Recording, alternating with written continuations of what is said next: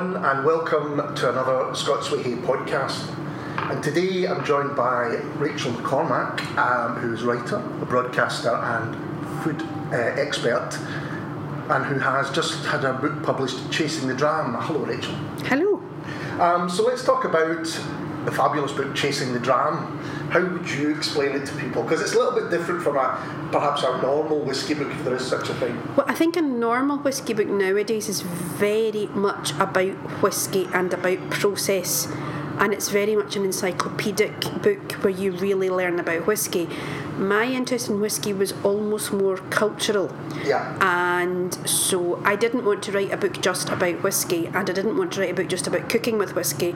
I kind of wanted to write about what whiskey meant to Scotland, but not in a way that was really academic, 'cause I'm not an academic writer.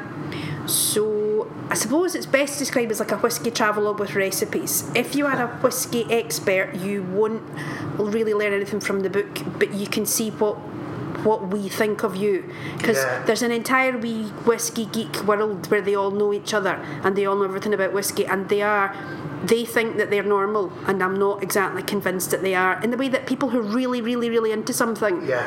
aren't really that normal Yes. And that's the thing I got. Um, first of all, there's this myth. There's a lot of myths, and you bust a lot of them, which I really like.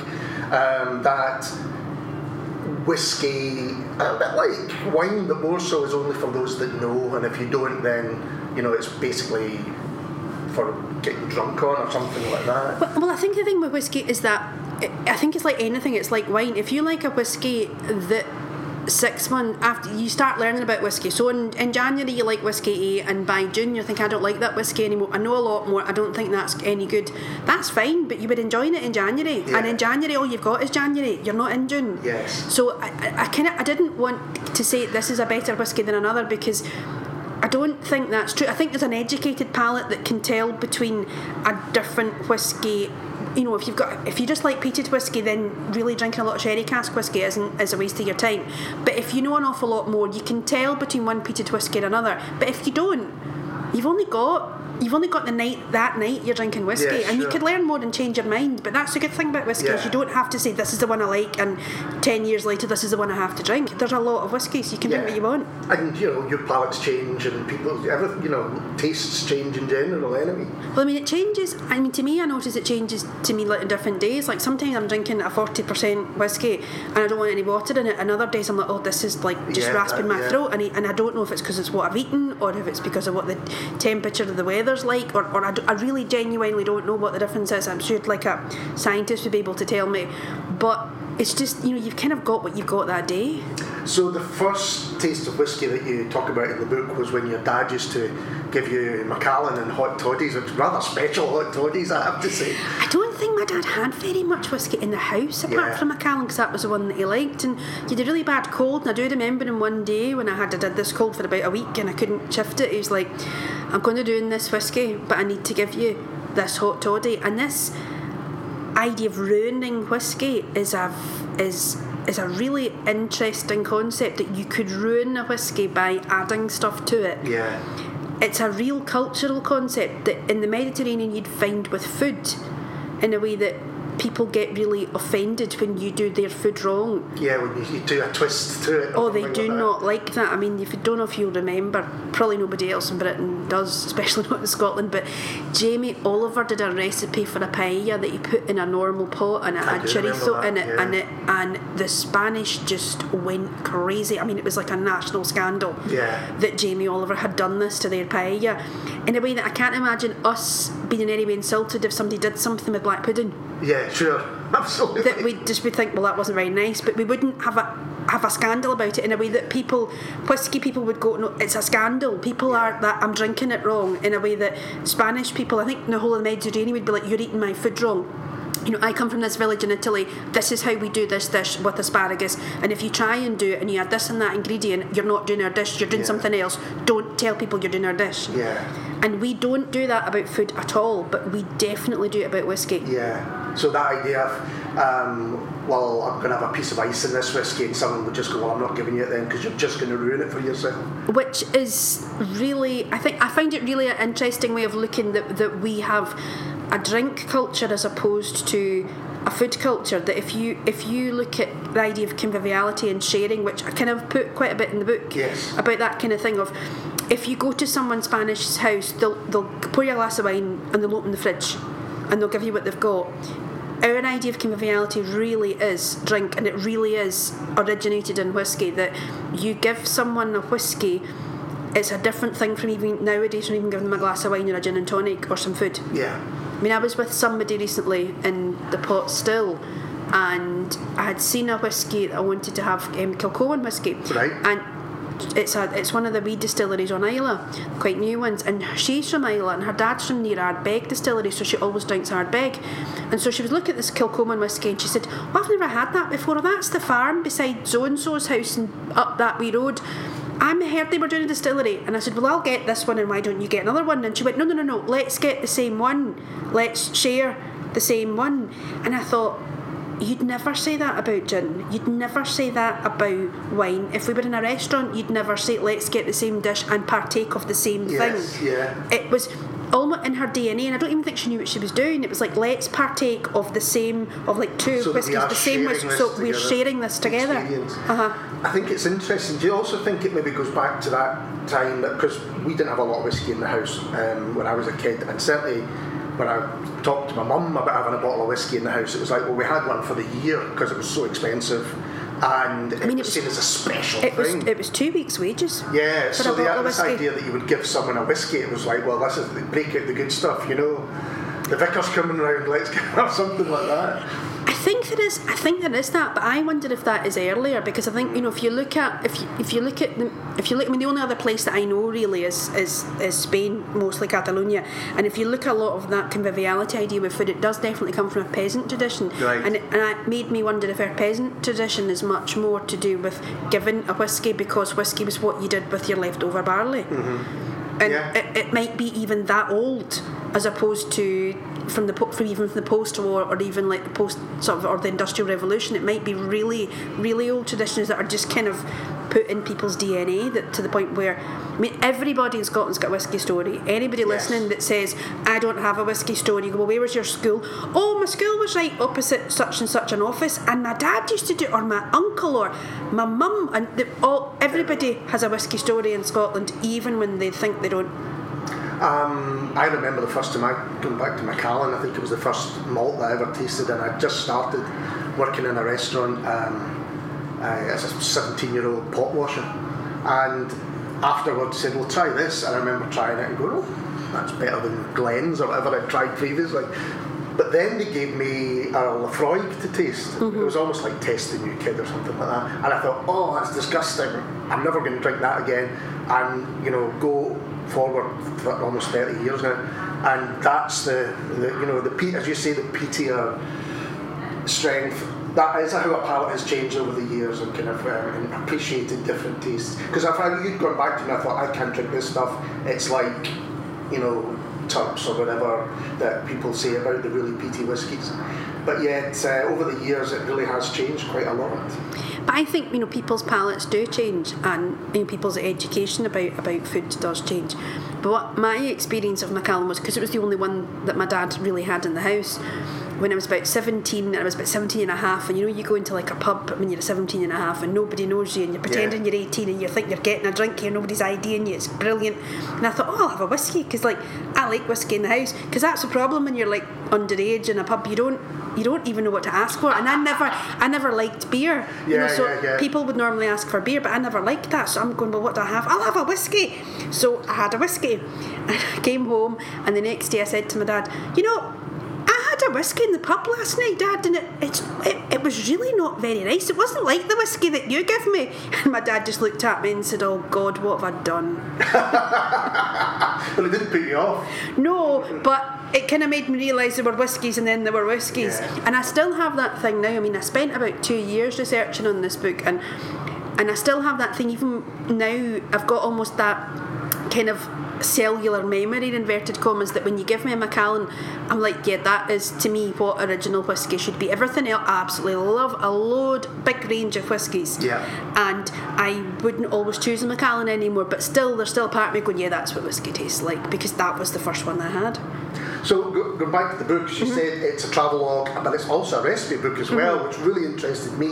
And some quite unusual recipes. You've got um, venison biryani, um, the one where you're injecting into the lamb. Do you know? I put that one in for a laugh because I didn't think anybody would do it, and it's it's an Alice B. Toklas recipe. She wrote Right. a book. Alice B. Toklas wrote a book. I wrote a cookbook. And one of the things that I had in it, I think, was hash fudge. Right. So it's never been out of print because everybody wants Alice B. Okay. Hash fudge recipe. But this lamb um, was a recipe that she says that she bribed a provincial French surgeon's cook to get. And you get this lamb and you inject it with half orange and half brandy for about eight days while you've got it in a load of red wine marinating. And then I found it in. Oh, what was his what's his name? He wrote the plagiarist cookbook. He used to be a big reviewer. He wrote, writes a lot about architecture. Now the name I cannot remember, and it's going to annoy me. Uh, Jonathan Meades. Oh yes, yes. Jonathan Meades book, wrote this cookbook called The Plagiarist in the Kitchen. Right. And he said he got the recipe off her. He changed it slightly, and I was looking at it thinking that is mad. I mean, who is going to like inject half whiskey, half orange juice? And I thought, you know what, I will. I am going to go and try this and see what it's like. And Yeah. it was actually really nice. I can't imagine anybody actually doing it. But I just thought there are, there are recipes I think you put in where you think everybody can do this recipe. Yeah. And there are other recipes you put in going, that's just quite mad. But what, because again, what I thought was interesting was there is absolutely no tradition in Scotland about, of cooking with whiskey. Absolutely. There's nothing. Yeah. Um, I was trying to think about this and I thought when I used to cook professionally, I thought, what did I make with whiskey? Whiskey sauce, um, Cranachan, um, I think I did a kind of whiskey souffle or something, you know, chocolate. There was, sometimes you'd add it to a chocolate pot or something like that, chocolate mousse, but that's about it.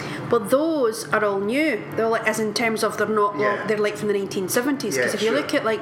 Um, uh, what's her name? Marian McNeill has that book, The Scots Kitchen, that she published in the 30s about recipes that were going to be lost. And she published a Cranachan recipe and it has flavouring in it. It doesn't have whiskey. Ah. It has no whiskey. The only whiskey that she had put in was something like something that you had after the harvest where you got oats and you had a mixture of ale and whiskey and you Right. put that in the oats and you went off and finished the harvest and came back and then you had to eat this stuff which just looked vile so I never did it but that was the only thing and if you look at if you look at Norman cooking, there's a load of Calvados. I mean, I have this friend whose mother was from Normandy, and she's a chef in Lancashire, and she always. Uh, you ever get a recipe from from so- Sodi, and it's like put a little flut, put a flutter of, of Calvados in this. I'm like, why do you put Calvados in everything? Yeah. And she said, well, my mum's from Normandy, of course I do that. And when you look at old 19th century recipes from Spain and from the south of France, they interchange brandy and wine. say you, you put, you put brandy, you put wine, and we we never ever did any of that. And Again, do you think that was because this reverential nature of how people looked at whiskey? They thought it was a, a bit like putting it in your hot toddy. It's a waste to put it into food. I think we think it's a waste because we don't do it. I think it's the other way around. right. I think we didn't do it because of the tax went on it so quickly that, that any kind of any kind of industry with whiskey, any kind of making whiskey was illegal and could make you money, could actually make you cash. Why were you going to pour something in Yeah, to yeah. food that you were making when you could actually make some precious coins out of it? And also, you were doing something that was illegal. It wasn't a, a home a home industry. Because if you if you look at a lot of the recipes with brandy or with Calvados, they're very much 19th century farm recipes. So Yeah. people were just distilling Calvados and brandy on a small scale, the same way they were maybe making wine at the local co- cooperative because there wasn't massive tax. There wasn't. There was hardly any tax. Sometimes there wasn't. There was Yeah. no tax at all on these things. In a way, that wasn't happening in Scotland very, very quickly. So you were making something that was then became, I think, culturally very precious because you'd Yeah. either be drink. You wouldn't just be pouring it in food. Yes. uh, You it, you'd have to keep it specifically for drinking, or you'd be making money out of it. Yeah. So a lot of these recipes, um, their origins aren't in Scotland. You know. No, I mean I would say none of them are just because there aren't any. Yeah. So what I was thinking, what I really wanted to do was, you there are a few cookbooks about cooking with whiskey, but they're mostly done by chefs and they're mostly quite complex or they're very specific about the kind of whiskey they want you to put in. Right. And they're great, but if you're going to have a tradition, if you're going to create a tradition, because I mean, you know, essentially all traditions are invented. I mean, you my experience of Spain was you'd go to some big village fiesta that you looked like had been going for a thousand years, and it turned out it started in 1964 and or like 1981, but no one cared. There was it, it, was becoming a tradition to go to that town or that village for that event. And if you look at us with tartan and bagpipes, I mean that's a total yes, invention course, from Victorian times. So I thought, well, we just invent a tradition. You ever, all traditions are invented. Let's invent one.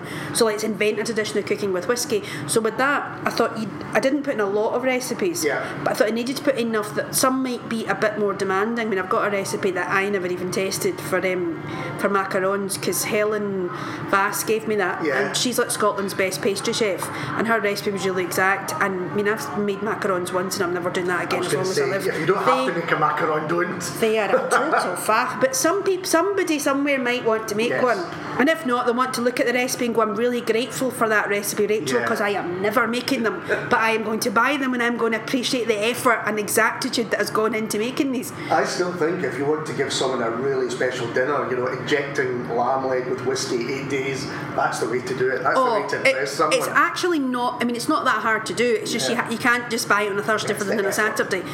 But it was. I mean, it tasted amazing. It was really a different taste, and it wasn't. It wasn't difficult. But what I was wanting to do was kind of make things that you could do at home.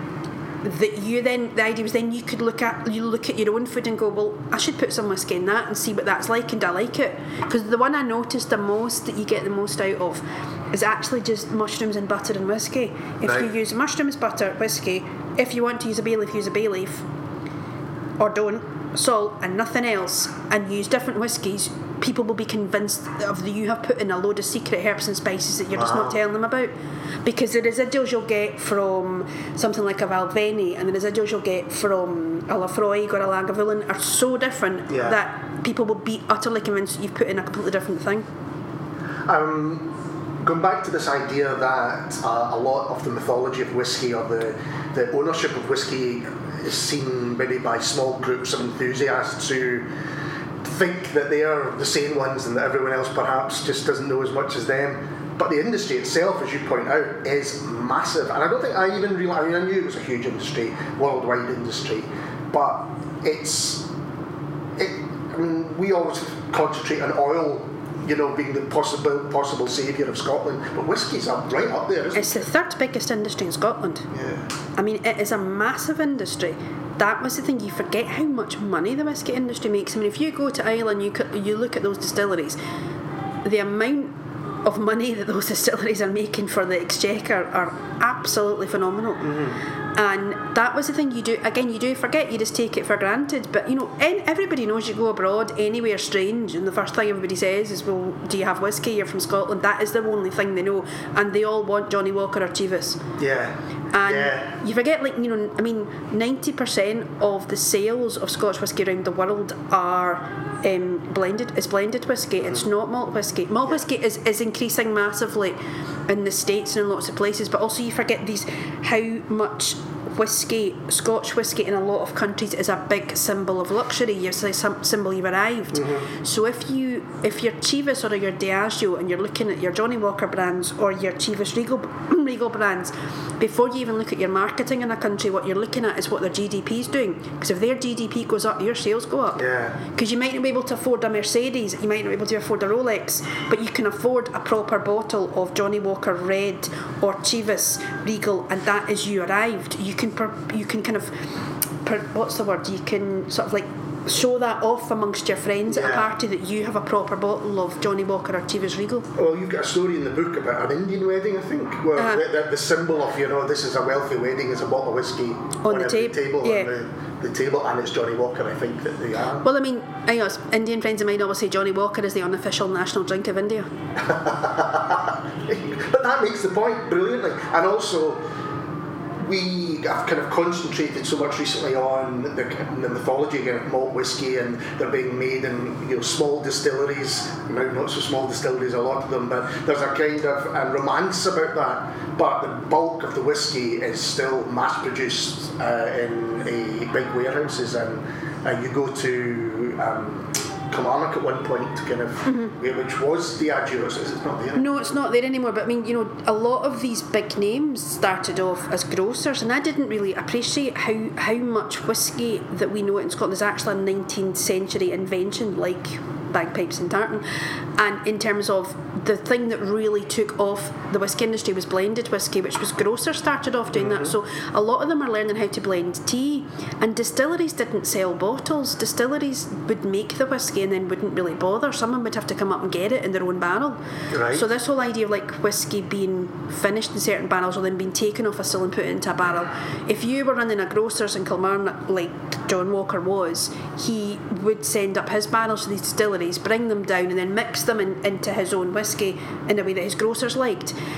And then, sorry, and his customers, his customers, his grocer shop liked that kind of whiskey. I mean, that is how a lot of things started. I mean, sherry, cream sherry is the same thing. Right. Because sherry, different types of sherry were arriving in barrels in Bristol, and they were making it into what they called milk sherry Right. because it was just this mixture and sometimes the colour of it could be almost like milk mm-hmm. until Harvey's the, com- the the grocers Harvey's were making this the rumour the story it's probably not true but I mean it's a good lie so it doesn't really matter they were saying oh well you know this is your your sherry is surely the cream of all the sherries in Bristol so this was how sherry became Bristol cream sherry Ah, okay. and Interesting.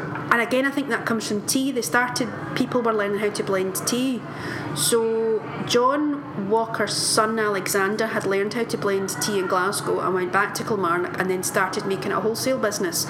And then it, it just it just took off, like a lot of them did. I mean, that was the thing about the travelogue was I went to Kilmarnock on a wet Sunday in January so that no one else ever has to go. Because again, you kind of have this whole mystery of let's go round fantastic places in the sun and sit outside distilleries by the water with mountains. Yeah. But the sun's actually- glinting off your glass and all that kind of stuff. Ah, oh, and, you know, you, and there's a rainbow because the rain's just stopped, and you're having like the mountain dew, and it's all, all this nonsense.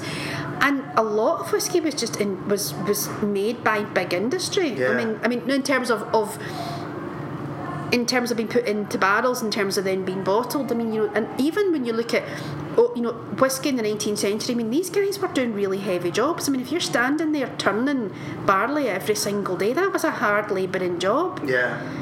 it wasn't it wasn't romantic it was hard going and coopers i mean coopers had you know their health ruined really really quickly because they were they were making up barrels but they were being paid per barrel and there was absolutely no attention being paid to health and safety so you know these guys were ruining their health really quickly with all the industrial injuries So it was another kind of heavy industry that was um, really detrimental to the health of the people that worked I on it. mean, so were the coppersmiths. I mean, uh, one of the things I did, and I went with my dad, I went to the Diageo coppersmiths, uh, Abercrombie's at um, Alloa, and the guy to taking us round is Charlie King. He runs it, and you he kept going on and on and on about health and safety. And one of the things they did that I didn't put in the books, I, he told me about this later. They had like a an anniversary. I can't remember what it was, like 250 years or something like that. It was a special anniversary. I said, the thing that really made a lot of the guys that worked with him really look was when these retired guys who'd worked there their whole lives came back and he meant the state of their health. And he's would say, and as soon as they left, he said, you know, to his workers, this is why I'm so paranoid about your health and safety. I don't want you to be like that when you're 65. I do not want you to be hobbling along and falling apart because you've you've been working in these copper stills your entire lives. This is why I worry about these things. Yeah, I mean that's the thing. It's a, it is a travelogue, and in that travelogue, it takes you to places that you perhaps don't expect to be um, a, related to whiskey in any way. air Airdrie being one of them. Yeah, And then we went, we went to Alloa and I went to Wishaw, which are not Wishaw, sorry. But they're not Wishaw. they're not the first places that people expect when you're going. I'm going on a whiskey tour. They always Absolutely. they kind of think of romantic Speyside of the Highlands, or maybe you could get to Islay or get to um, Arran and places like that. No one expects to be in Wishaw and Alloa. But you, but in doing so, you kind of touch on the social history of this industry and how it's kind of affected. Um, you know, it's got this sense of being really important to Scotland, but there's a kind of like oil and like coal and like all of these things. There's a real um, social history behind that as well. I think there is. I mean, there is definitely, and it isn't just pretty nice picture postcard stuff. There is. There was always a lot of quite heavy industry involved with whiskey. Although distilling, the actual act of distilling is not necessarily a heavy industry thing. But if you've got to dry peat, if you've got to dry barley on a big scale, that required a lot of coal fires. That was a really big, you know, thing to do. It wasn't as hot as as as welding or steelwork, but it was still a really hot, heavy job. So why do you think that whiskey has travelled the world as it has? I mean, uh, you know, a lot of spirits do, obviously vodka and gin and everything like that. But there is something about the status of whiskey.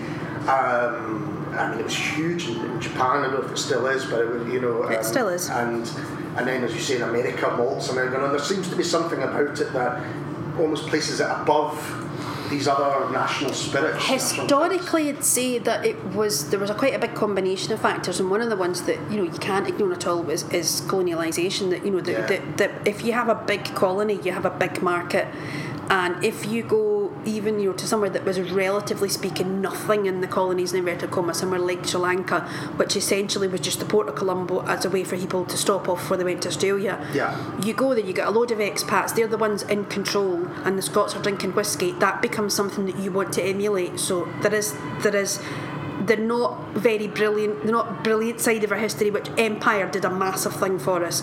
But also, there were these guys in the 19th century, people like um, Alexander Walker's son, no, sorry, Alexander Walker, John Walker's son, and then James Buchanan, and they're called like the whiskey barons and Tommy Dewar. These, you know, those whiskies that you just hear Dewars, you hear Yeah. like famous Grouse, Matthew Gloag. These people were travelling around the world at a time when there was these kind of big international ex- exhibitions had started. So there'd be one in Paris, there'd be one in Buenos Aires, and they would go to the mall and sell their whiskey as a luxurious product from this tartan-clad, lock-sided, full of ghosts, castle-ridden land, Yeah. and everybody would buy it. And they were selling it really, they were doing it really, really well as luxury products. They were not bringing the price down. Um, someone told me when I was doing this research, I say research a lot, but it was just kind of going around Scotland on buses getting drunk. But yeah. I remember it was like I was doing research, and some of it was. Yeah. I mean, you know, being in Kilmarnock on a Sunday isn't something I'd recommend. But I did. I had a lot of fun doing a lot of other things. But talking to some people, they were saying about how there are letters from agents in Australia to I think it's James Buchanan saying, you know, your stuff's too expensive. Um, can you bring the price down? He wrote back, went, no. If people Yeah. want it, they'll pay for it.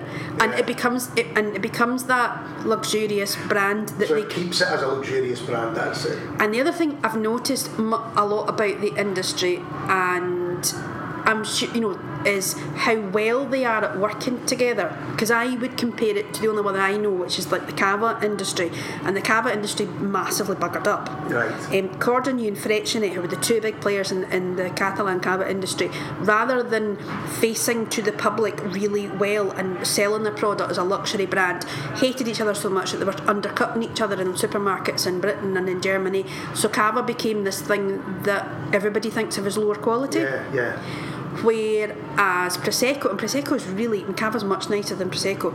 Um, Prosecco didn't. They might all be stabbing each other in the back, but in but to but face to the public, Yes. they and face to the foreigners and face to the market. They're all big smiles and pulling together. The whiskey industry is amazing at pulling together.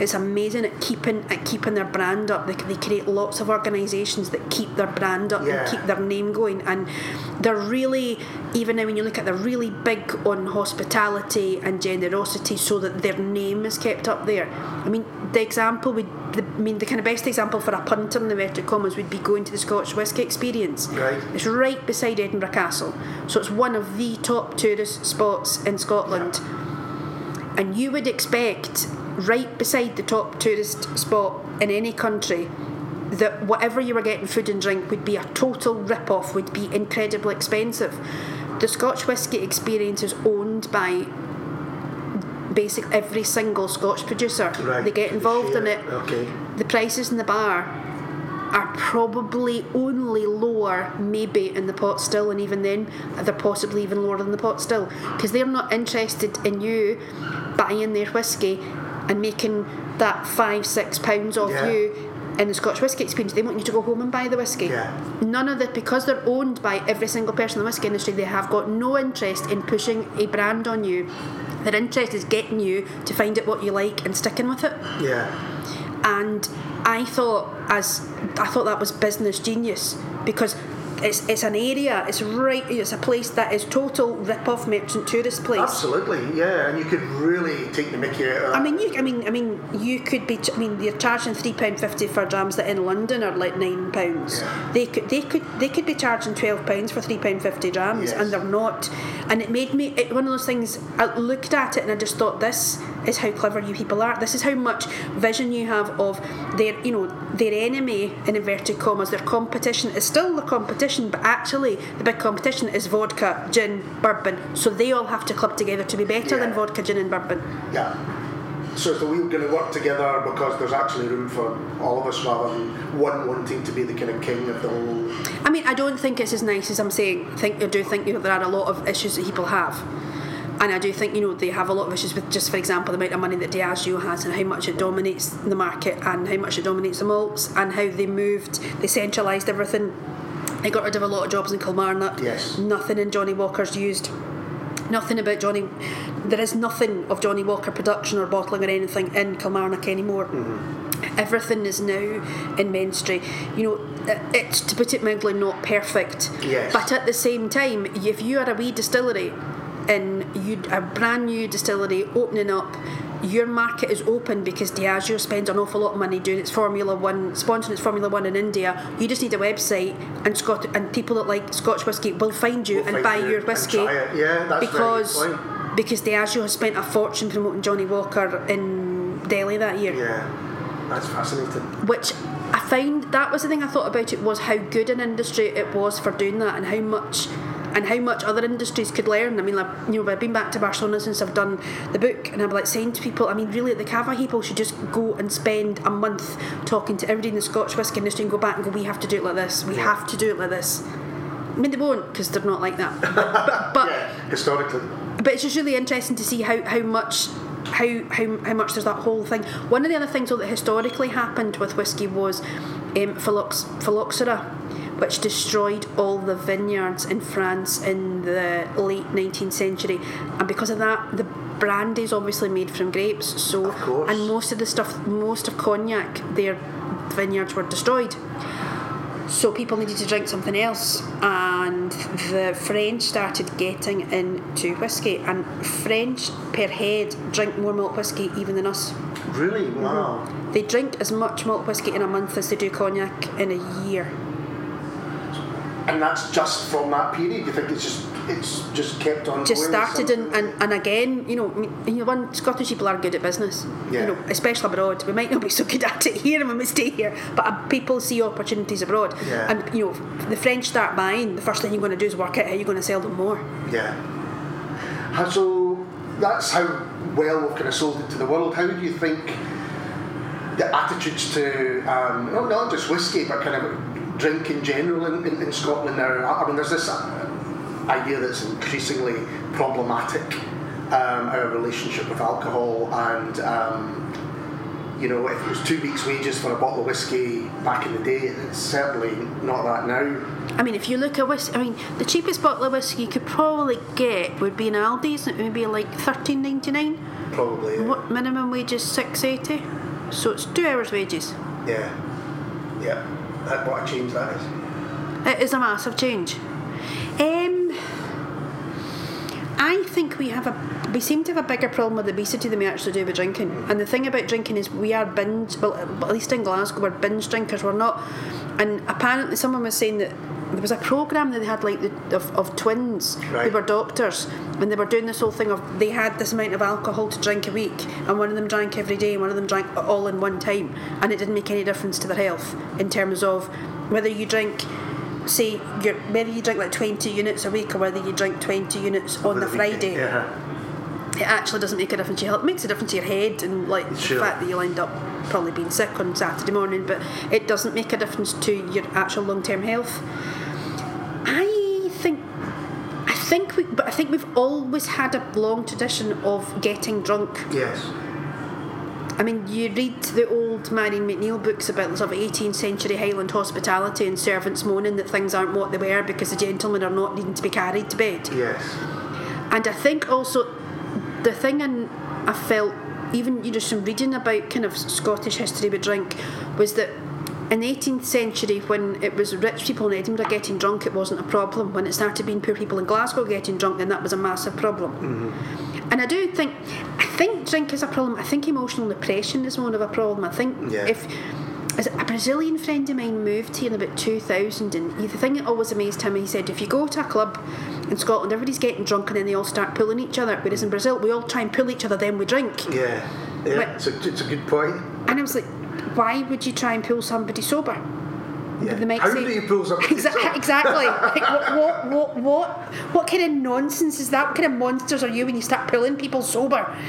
And he just went this is amazing. This is what you do. And he went that we, we just don't do that. We do it the other way around and I, I do think though I think there's an increasingly younger generation who are looking to drink more quality stuff and drink less Yes, I agree with that. Yeah, yeah. and I think that is a good thing. I do think there is. A, I do think there is a thing of drink less and drink better. You know, they don't drink the twelve nineteen, the twelve ninety nine bottle of whiskey. Go and spend forty quid on a bottle of whiskey and drink and, and take take the length of time to drink it that you would take to drink four bottles of twelve ninety nine whiskey. Just have one. And I do. I do think it is getting better, but I do still think it's a problem. But I also do think one of the biggest problems about the problem people have with drunkenness, inverted commas, is poverty. It's not. Yeah. It's not drunkenness. Yeah. If you solve people's pro- po- poverty problems, they, they, you wouldn't have the same level of drunkenness. Yeah. And again, drunkenness is only a problem when poor people do it. When rich people, the middle class people get drunk, no, it's not a problem. Yeah. Um, and I think that also is a similar to the attitude to food. You know, whenever there's food scares, and the most recent one this week was about bread, I just happened to be listening to this on the radio, and people start saying, um, well, you know, you should be making your own bread, and, you're, and you think, well, you know, come on, who's, you know, you're talking to people who, one, don't have the, the knowledge, the, the money, all the, the, the, the inclination to, to, to bake bread every morning. And it's often a cheap, it, the things that are attacked are the cheap foods that you know people maybe can't afford to have other things. And it seems to me this is this is another attack when uh, if it was to be used in a Heston Blumenthal recipe, whatever is being under attack, then it's kind of celebrated as re, you know readjusting it. But when suddenly health scares happen, it's usually that end of the market. Well, It's to do, you know, there was other thing about ultra processed food was a word that somebody invented about three weeks ago and has now been in the Guardians every day. And you know, and it's that, it's another, basically, it's another stick to beat poor people with. It really is. And it's a whole personal responsibility thing. And I don't think you can, you, I don't think personal responsibility works when you're in a particular culture. I mean, if you lived in Spain, because they didn't have the Industrial Revolution, their poor were agricultural, so they have a thing of when you have more money, you have more food. So when you looked up when their economy was booming, everybody was buying expensive ham, expensive wine, expensive cheese. Um, they were going.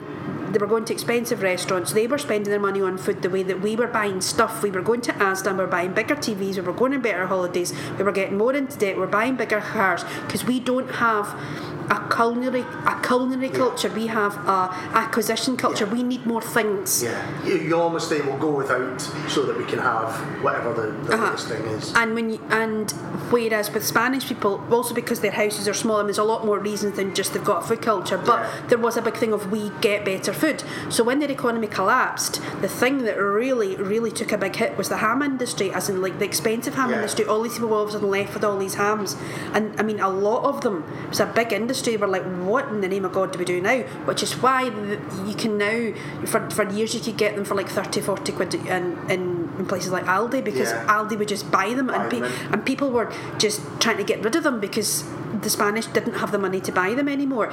And I don't think we had that. You know, we don't. I mean, and the French have that as well. You look, I mean, people who are not rich in France will have been to restaurants. So people of the same social and class background in Scotland would never dream of spending that in a restaurant. Yeah, And that is a thing that I found that I think we have a problem with food in what we're trying to do in terms of kind of trying to change the food culture. And I don't know what we do about it mm-hmm. because the thing I really realised was whiskey doesn't have a class. Yeah. There is an assumption if you have more money, you will drink better whiskey no matter what class you come from in a way that you would only be from a certain class if you were going to start drinking more expensive red wine and getting really into red wine. Mm-hmm. I mean, I was in a, a wine tasting in London just before Christmas and there was a guy there and he was talking in a really loud voice as men like him want to do and obviously he went to Oxbridge and obviously it's very important in his own head and he was having this really loud conversation with another posh woman across the table about how him and his son were almost having competitive translations of John of the book of John from ancient Greek Right. for fun Okay.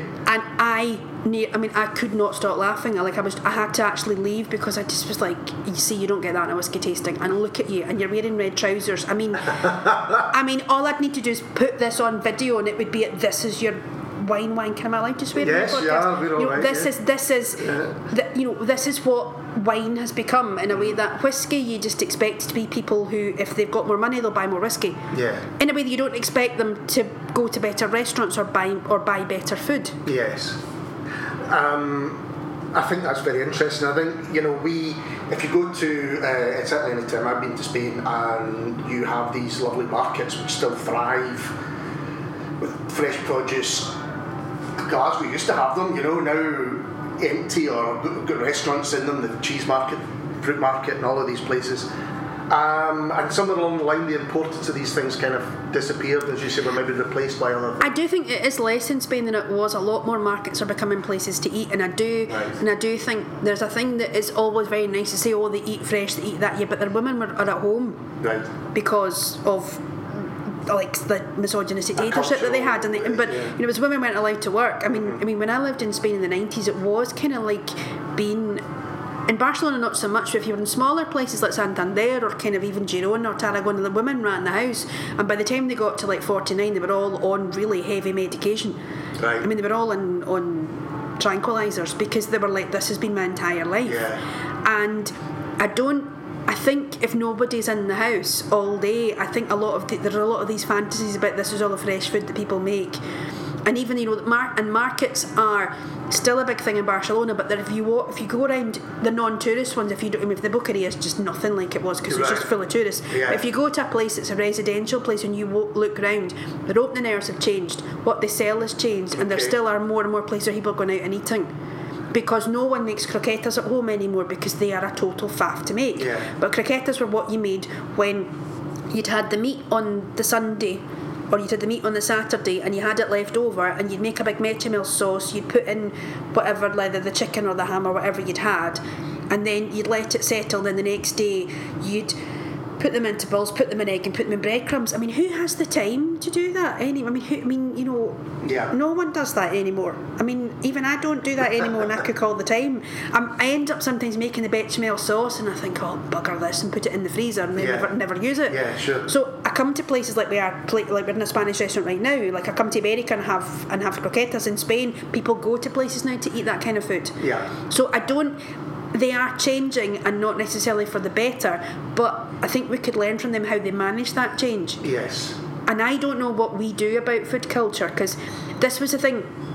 When I was in Spain, I realised I was talking to people. I think I was talking in a radio program about the book, and I realised that what I had done, and they completely understood my book. Like for them, it was just that would be the most obvious way to write about Scotland would be writing about whiskey and writing Yeah. them and, and putting recipes in and going around Scotland and learning these things.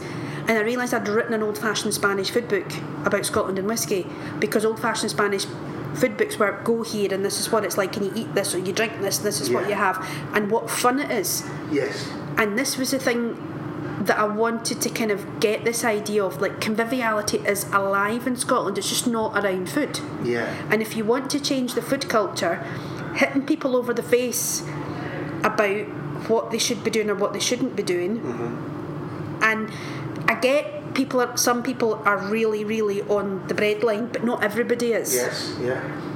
but still hitting people over the face at what they should be eating what they shouldn't be eating isn't going to work you somehow need to give people some kind of grounding and kind of confidence even it you know almost in the way that they have a grounding and a confidence about whiskey even if it is that thing of I think I'm doing this wrong they know there is a way to do it Yes. Aye. Yeah. So it's like I think I might be doing this food wrong because I know there's a way that could be doing it. I think my diet might be wrong because I know there is a way Yeah. that I could change this that does not involve feeling guilty does not involve being wrong. Involves somehow wanting to change because Yeah. it's a good idea. Yeah, and see. you can see it's uh, beneficial and, and yeah, and learning something new. Um, but food in Scotland, I, in the, certainly in the last decade, has there's definitely been a change. Perhaps only in the major cities, but I mean, I'm thinking of how Finnieston and particularly Glasgow has changed. Perhaps the most dramatic change of all, whereas you have all these um, new restaurants um, opening up and they seem to be um, doing something that Scotland didn't do previously. I mean, it can be taken to extremes. I think there's an avocado restaurant in Finnieston Oh, that's sad. called Avo. I believe that. It might be a joke. I, I maybe have, Oh, I uh, hope it is. Oh, that is just sad. But um, what, what do you think? Do you think that uh, all the time you've been kind of writing about food that you've seen um, I think that side of Scottish food change, the kind of restaurant side? I think the restaurant side's changed, but I don't. It's not anywhere near the way that it is elsewhere. I think it's a lot better, but I still do think too much of our ideas about food, our food culture is still kind of comedic defiance. Although I think there's a lessening of that. I do think there was that whole you want us to eat deep fried pizza, we're going to eat it all the time. Ah, the yeah. munchie box, the how bad can your food be? Sure. I think that has changed. And I do think the comedic defiance should almost be, well, we're supposed to be the sick man of Europe, but guess what? We're not. Yeah. Which I think would some somehow you need to kind of make people want to go. Hold on, I'm going to be healthy. I mean, I'm not supposed to be, so fuck you. I'm going to be healthy. Yeah, yeah, yeah, sure. Which would Instead of actually going, you want me to be unhealthy, healthy. I'll show you I'll I- deep. I will deep fry my pizza and deep I'm- fry my bar. and I will eat and I will eat a munchie box because you think I shouldn't be healthy, so I'm going to be even more unhealthy. Whereas, and somehow we need to kind of change that way of thinking to go, you know, I'm going to be healthy Yeah. because that is really going to piss you all off. Yeah. And, and I think Scottish people are very good at being contrary, Yes. and somehow it can be almost, I know, annoy the world by being really healthy. You could say that was the, sort of the success of the Glasgow when it was the city of culture. So so long ago now, was it say, oh, you say we're not culture, but we'll show you we do have culture. Which I and think- actually that stuck. I think. And I think we need to do, and somehow we need to do that with food.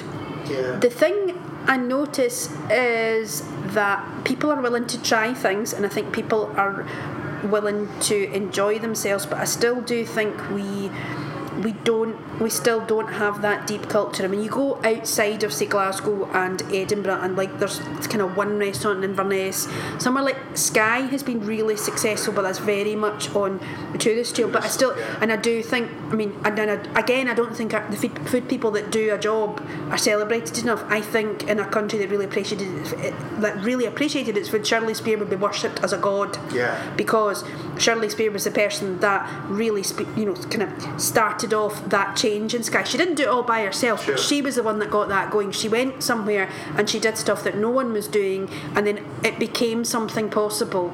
And now Skye is kind of a world-renowned restaurant Yeah. destination. I mean, Yeah. who would have thought that? Well, that shows you what can be done. I think. Um, But again, if you want me to be negative, it's like, well, why is you know why does Shirley not have flowers thrown in front of her every time she walks down the street? Why is she not revered? I mean, perhaps it's a bit like the knowledge of whiskey. Most people in the country they don't have the knowledge. Whereas when she, you know, she well, well certainly Skye's all known now globally as a, as a kind of destination for food. Um, it maybe just never crosses people to. I mean, you're right. The people in the know should be promoting folk and saying, "Look, this is worth shouting about, so let's shout about it." But sometimes we're not very good at that. No, I think also. I mean, I think also we're not. Well, you know, like our chefs don't have big names, Yeah. and I also think because they're not seen as cultural figures, and and I do think it's it's it's a very British Isles thing. I have this friend that's moved from France back to Ireland. She was in France for about twenty five years, and we have very similar conversations about what we think some of the issues are. And, Yeah. she says, you know, chefs in France are revered as cultural figures, they're not celebrities. They're not TV people. They might do a TV program, and she said almost they might deign to do a TV program, but they're not. They're seen as massive cultural figures. It's more like it's not like you have an entertainer who instead of presenting the one show is a chef doing doing Yeah, it's not Harriott. It's more kind It's- of Andrew Fairlie or something like that. No, no, no, I wouldn't say Andrew feel It's almost like it's more when you have somebody, when you have an artist who will decide that they're going to do a TV program. It's like they have they have decided to allow a TV program to be done around them. Yeah, sure. Almost. I'm trying to think. So some, something like Val McDermid the last time she did Art Scotland. Yes. this was like great because Val McDermid had a, almost allowed herself to be persuaded to do a TV program. Yeah. Whereas we have, you know, James Martin and Ainsley Harriott. I don't think they do a bad job, but they don't do a cultural job. Yeah. It's very much a lifestyle job, which then becomes very frivolous. In a way, if you look at our newspapers, it's a lifestyle section, and Scottish culture isn't very good at the kind of namby-pamby lifestyle stuff Yeah. at all. So then it doesn't know what to do. And the other thing I'd say that we need to work our way around that Scottish food culture is not just this is our larder Yes. we need to work our way out of that. That this because your larder's your larder. What you do with it's important. Yeah, And sure. You sometimes get these pro- programs or you read chefs and they go, well, this is Scottish, this is Scottish, so therefore it'll be great because it's Scottish. Yeah. And oh, this is a lemon, it's not from Scotland. Somehow you've failed. I don't really want to eat a lemon from Scotland. Yes. Yes. We have been importing lemons for a very right long look time, and I think having lemons from elsewhere is a very good thing. I mean, who would want to eat a lemon grown in Scotland? How you know, how much environmental impact would it be to create conditions enough to have a lemon tree? Yeah, absolutely. Yeah, there's, uh, that's that's absolutely right. But there is, there is an obsession, I think. Um, well, the mantra is, you know, use good local produce, and that's great when there is good local produce. But sometimes it's okay to, you know, Get other stuff. I mean, you know, our cream is amazing. Our our fish is amazing. Um, our, I mean, now because there's no Clydeside tomatoes, our tomatoes aren't that great. I mean, there's a few places, but it's not that easy to get them. yeah, and I do I just I just think I don't and I don't really know what we do until somehow we sit down and go how do you make food as important as the arts you know there's yes, a there's a thing that, absolutely. there's a thing in if you talk to any writer or any artist in in Catalonia who of any renown there is an assumption that they know about food and wine not as much as an expert but there's an assumption that they have a working knowledge of that because food and drink is part of culture and if you're a writer or if you're an artist and you're interested in culture in general mm-hmm. I wouldn't say that was an assumption made of any artist in Scotland that they would know about food they might happen to like about food but they might you'd be more you'd assume much more they'd know about football yeah, that's probably true. Then they would know about food. yeah, And if they knew about food and drink, it would be whiskey. You wouldn't. You would never assume that they knew about wine. Or yeah, or that they were a cook or whatever. Yeah, There's just there are things that you would that the kind of cultural accoutrements that you would assume of an artist in Scotland are very different from what you'd assume of an artist in Catalonia. Mm-hmm. And again, I just I suppose I have this idea that you would there's almost you'd need if you want to make people want food, you if hitting them over the head and telling their lifestyle's wrong is very obviously not working. yes, absolutely. you somehow need to get them to want to do that and I do think there must be a cultural thing And that you if can you do see someone who you admire who is involved in uh, other things, I mean, sports a good example, something like that, then if you could, if they were visual, you know, known for loving their food or you know eating a certain way or whatever, then you can see that. Well, that's why they get people to, you know, Lloyd Cole was advertising whiskey in Japan in the 80s and mm. 90s because they think, well, that's what we want to do what they do, but they tend not to do that with food, I think.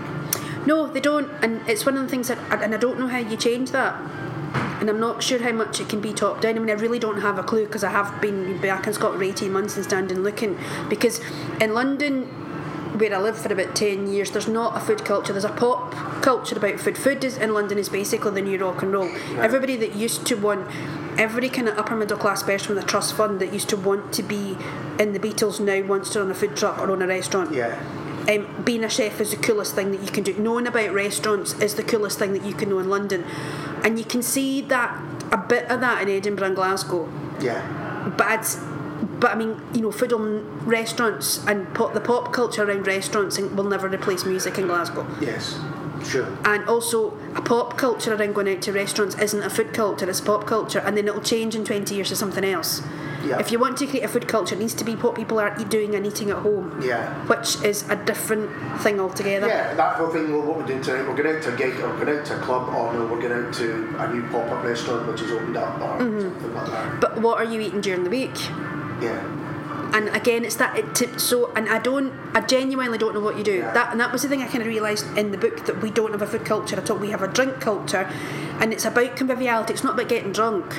Because that was the thing. I think I put it in the book about reading Whiskey Galore and realizing how you know what a good writer Compton Mackenzie Yes, was. I mean, it was not in any way dated. No. I mean, and his his his knowledge of language in terms of how people spoke, like he had, you know, how posh people, the colonel, the Yeah, posh guy, how the how the the Cockney guy spoke English, how his mum spoke English, how how Gail spoke English was just amazing.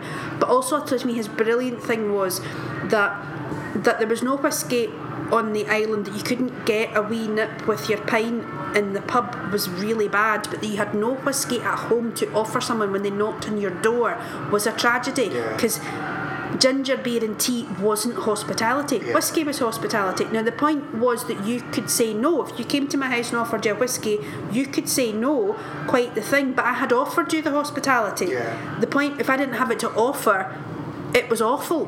It was about identity rather than a need to get drunk. Or Uh huh. I mean, and I think, and I, and I think when I was, I watched the film again. I don't, I don't think the film kind of got the film. Film didn't get that across the way the book did of the tragedy of not having hospitality. Yeah. And I was talking to the. There's a Northern Irish food writer, Diana Henry, and she was saying, Oh, yes, I know. she was like, "Oh my God, I remember this street." She says, "Like my granddad on his farm, like somebody walked in, they'd be immediately be given a glass of whiskey. Do you it's what you did?" Yeah. and it's and it as soon as you could afford a bottle, it's what, what you did for people. And I have quite a few bits in that book about kind of like different anecdotes about people and their hospitality and whiskey and like how you how you could tell that's what it was. Well, there is there's lots of personal um, anecdotes throughout it, and that's Uh-huh. when you do the travel, you often are with people, or you're going to meet people, or Uh-huh. things like that. Um, and that makes it a book that anyone could read, whether you know whiskey or, or you know, or whether you know you're interested in food or whatever. Everyone, as you say, will have a whiskey tail and will have that a idea of sharing food or drink with someone. You know that, and, and some of the best nights out I can think of have been nights out restaurants or you know nights out the pub or things like that. You know, um, so even if folk, even if we don't take the food side of it as seriously uh, as we should, or if it's not as I think everyone still has some stories to tell that like that. And I think everybody has about conviviality and sharing. I mean, you know, I mean, my, my book, I, I wanted to do, I kind of wanted to do a book about travel, but it was kind of that thing of just come here and sit down, get yourself a glass of whiskey, and read this book with a glass of whiskey. I wanted people to read it and think, and think they could do this. You know, like like almost, you know what, I'm going to go on a wee trip with my pal. Not Yeah. even, you know, if you live in Australia, you're not going to come to Scotland necessarily and go to Islay, but you're going to, I'm going to go on a wee trip with my pal. I'm going to get in the car and we're going to go on a wee trip because I kind of want to do that idea because of, of that idea of conviviality, which, which again, like people like Nestor Luján, who's like an old Spanish, been dead since about the 1980s. Um, he wrote about that. You know, he would go on these journeys, and this idea was he was having fun. You'd read this journey with, with Nestor, and you think, God, I'd like to go. and I'd like to go fishing there with somebody, and so many travel books are now about places that are really hard and out of the way. Look at my struggles while I climbed some massive mountain and nearly got shot by people and you're thinking, oh, that's really nice, but there's no way I'm doing that. Yeah, sure. And I kind of want, I wanted to kind of write a travel book of, of like, well, you could just do this. You just get on a bus and just go somewhere. I mean, you know, it might even be Kilmarnock, but Yeah. you just get on a bus and go somewhere and meet a pal or go with a pal, and it could be fun. You could do this. There's no reason why you and couldn't. it could be a memorable thing that if you ever come to write your own memoirs or books, that these are the days that you'll remember and put in it. and these are the wee stories that you'll tell people Mm-hmm. and and there was you know one of the best things I ever read about about food was Nestor Luján talking about a restaurant in Peníscola in, in Valencia. One of the things he always he was talking about you're gonna you're gonna eat this food and you're sitting there and the sun's going down by the sea because the restaurant was right on the rocks and you're drinking a glass of wine and you wish that your life you will wish that your life lasted as long as possible so you could come back and do this again and again and again. yeah. yeah. And I just thought there's, there is that thing of food and drink where if you're not just standing in a pub drinking really quickly Mm-hmm. to get really drunk. There is that thing of you do there are people that you're sitting with thinking this is the kind of life this is a life. This Yeah, is the life that I want. I mean everybody has a food and drink moment in their life where they're sitting somewhere. It might it could be fish and chips on a bench looking out in a promenade Yeah. and you've just bought um, some wine from or a can of beer from the supermarket and you're even drinking out the bottle or out the can and you're sitting there going, This is a life. This is what I want for my life. And I kinda wanted the book to be a wee bit that kind of idea of, of you reading this going, actually I'm gonna go and do that because this is this is I could that life is easy. I could have days like that. Everybody can have days And like it's that. Not huge. It's it's experience which everyone can have. and it's not I mean none of these people none of the people in my book are big important fancy people they're just my pals Yeah. or my family none of it's massive you know so again it was that there didn't I just wanted it to be an ordinary thing and you know I just went buses and trains didn't Well- hire a car You certainly could have changed my life by saying whiskey, not port with cheese, and I've stuck to that since. And that's It's a- good, isn't oh, it? Brilliant, absolutely. it's so much better with a blue cheese, that's fantastic. A peated whiskey and blue cheese I think is the thing. And if you wanted like a sherry cask whiskey and, um, and like a cheddar or a manchego I think it is much better. But again it's that thing of that's fun. There's not that idea of doing it wrong. It's like I'm going to try it and see if I don't like it. Well I don't like it but I'm going to try it. And I just think I mean there are reasons historical reasons why we drink port and it's mostly how to piss off the French because the Napoleonic Wars so I think the whiskey's much nicer with, with cheese Yeah, it's got a bit of backstory then if that's it. If it's just to piss off the French. I mean, it is. I mean, in the end, when you look at the Napoleonic Wars, was what happened. The claret industry fell apart. They couldn't get cognac, so they decided to try and get all the English and Scottish by then to drink port. Um, now, before we finish, you're also a broadcaster, Mm-hmm. um, often you know talking about food on the radio. One that says that there is um, certainly an audience for people to learn more about food, Mm-hmm. um, and a what what kind of you know state of the nation do you get from talking to people or you know discussing food on the radio?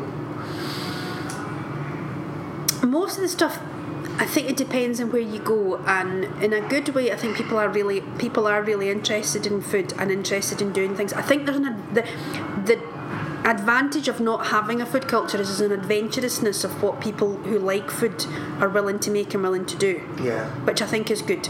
If and there's always been that. I think there's been that for a very long time, and adventurous and think that other countries don't have, where this is what they eat and they won't eat anything else. Yeah, and this is how we do it. We Uh-huh. do it. Um, I, I think it really depends where you go, what larders are like, and what industries are like. I think I have to say, not not in a brilliant way, but if you go ev- anywhere around Britain, everybody seems to have a really dull, grey beef or lamb stew. Ev- everywhere, it doesn't matter where you go. They're like, "Oh, we've got this local thing," and you're like, "And I bet you it's a brown stew." with a carrot and a with a carrot and an onion. But you know, I do think that you see there's an awful lot going on. I do think there's a new thing of a lot of really good food producers, and again, they're not cheap.